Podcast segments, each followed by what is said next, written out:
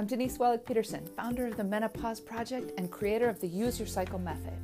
I've been a personal trainer for the last two decades to hundreds of women, helping them through hormonal disruption, perimenopause, and menopause, coming out on the other side, celebrating their strength, their health, and their wisdom.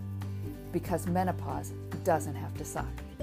In Meno Minis, we'll be discussing everything from sleep, sex, and weight loss to how to support and use your hormonal cycle to live a more vibrant life in the flow, even post menopause.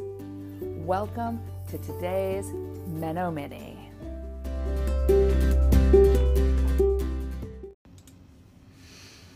Hey, how are you doing today? What is on your list today? Today we are going to talk about how or why rather, why it's so hard for many diets to succeed, especially after 40. The programs, the protocols, why do they fail? Got any guesses before we start? Okay, here are my theories overwhelm and all the things. One of the things I've discovered when I start working with a new client is that once I tell them the seven use your cycle method protocols, and ask them which one they want to start with, they almost 100% of the time say, All of them. They're so easy. I can do them all.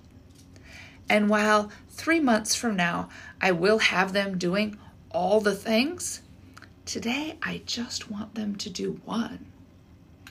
I know it seems counterintuitive to hold back an excited client, but after years in the fitness industry, here's what I've seen over and over and over and over and over and over again. First, an excited or desperate woman asks for help. Then she sees the program and starts on all aspects immediately today. Tomorrow she is sore from the exercise. The next day she's hungry from over restricting calories. The next day she doesn't have enough of the right foods in her house anymore. Then her friend asks her to go out with her, and she slips up, and she starts again, and then she quits. And it happens even more so after 40 and quicker. My theories are we think we have to be perfect, and if we aren't, we say, screw it, and really screw it big up today with the tagline of, I'll start for real tomorrow.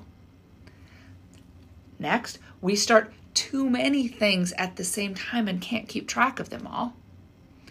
We restrict, restrict our food too much and exercise too hard in the first day or week. And we've already done this in the past, so we inadvertently do more of what worked before and resist new or untested ideas. And finally, when's the end? Let's look at each of these. First up, perfection whether it's a new protocol or one we've done, done in the past, this time we'll be perfect. Now tell me, would you tell your kid or maybe the new guy at work that here's all the things and then expect them to be perfect tomorrow? No. We might show them all the things, but then give them lots of time to practice before expecting perfection. And even then, we might not expect perfection.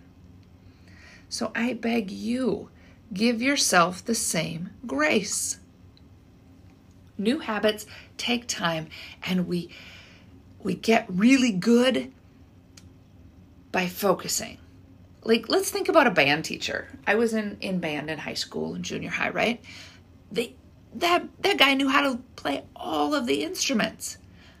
But I bet he didn't know on the first day when he first started becoming a band teacher how to play them all. He probably learned um, like one section first, like let's learn the wind instruments with the reeds, right? And then because the fingering on the saxophone is the same as the flute, let's play flute. And then maybe jump to the horns and then percussion, one drum at a time, right? It's the same with dieting. There's protein, there's veggies, there's inflammatory foods, there's water, there's seeds, and then there's exercise.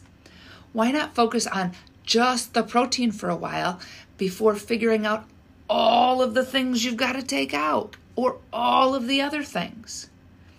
Pro tip start by adding in some of the good stuff before subtracting out the yummies. It's a mind. We don't like things taken away. And screw perfection.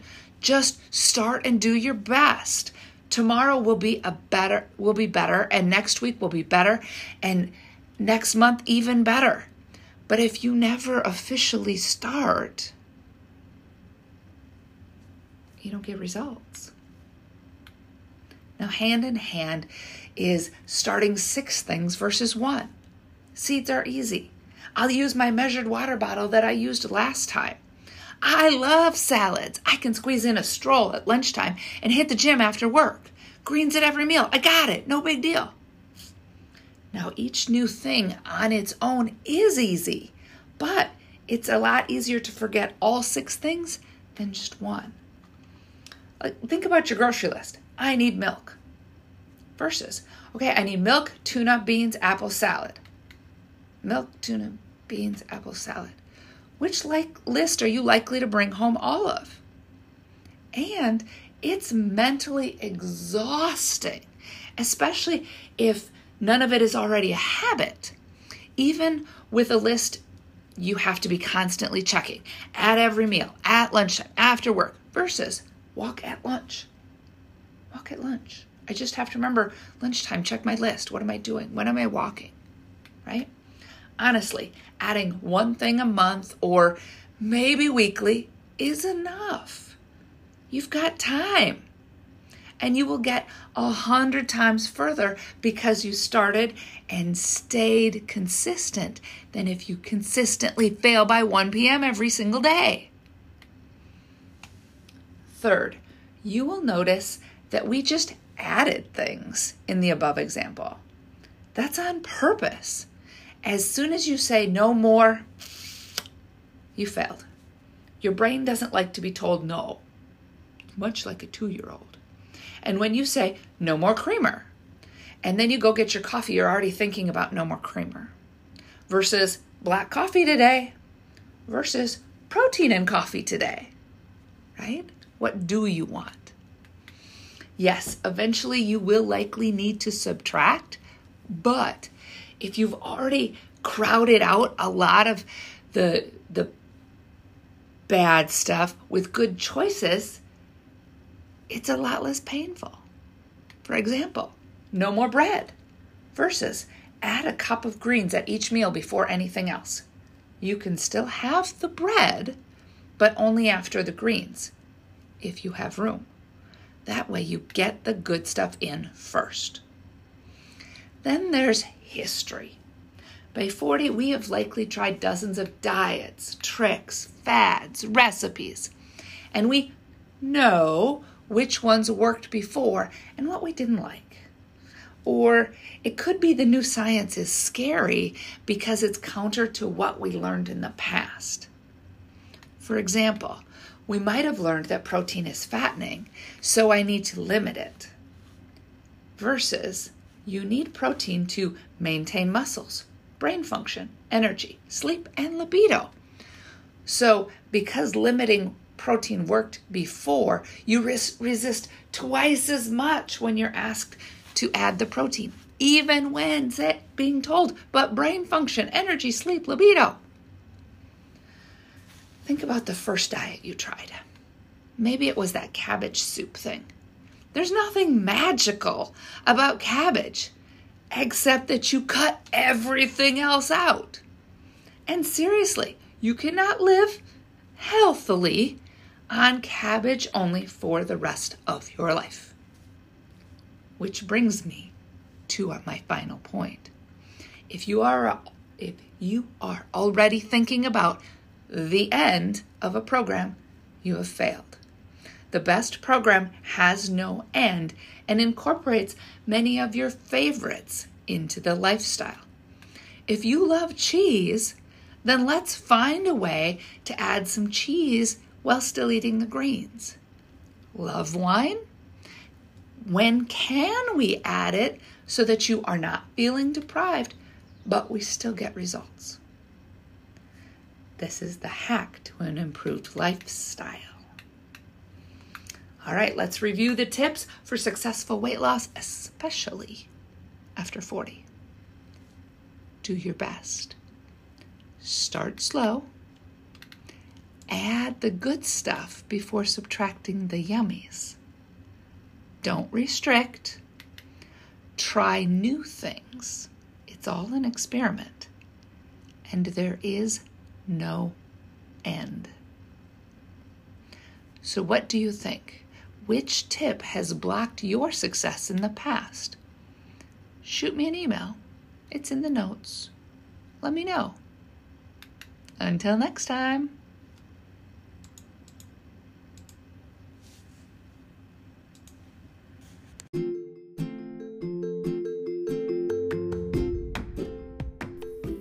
Hope you enjoyed today's podcast.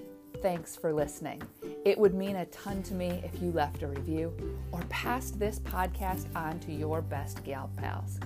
And hit subscribe so you don't miss a single episode. If you have any questions, be sure you join the Menopause Project on Facebook. Until next time.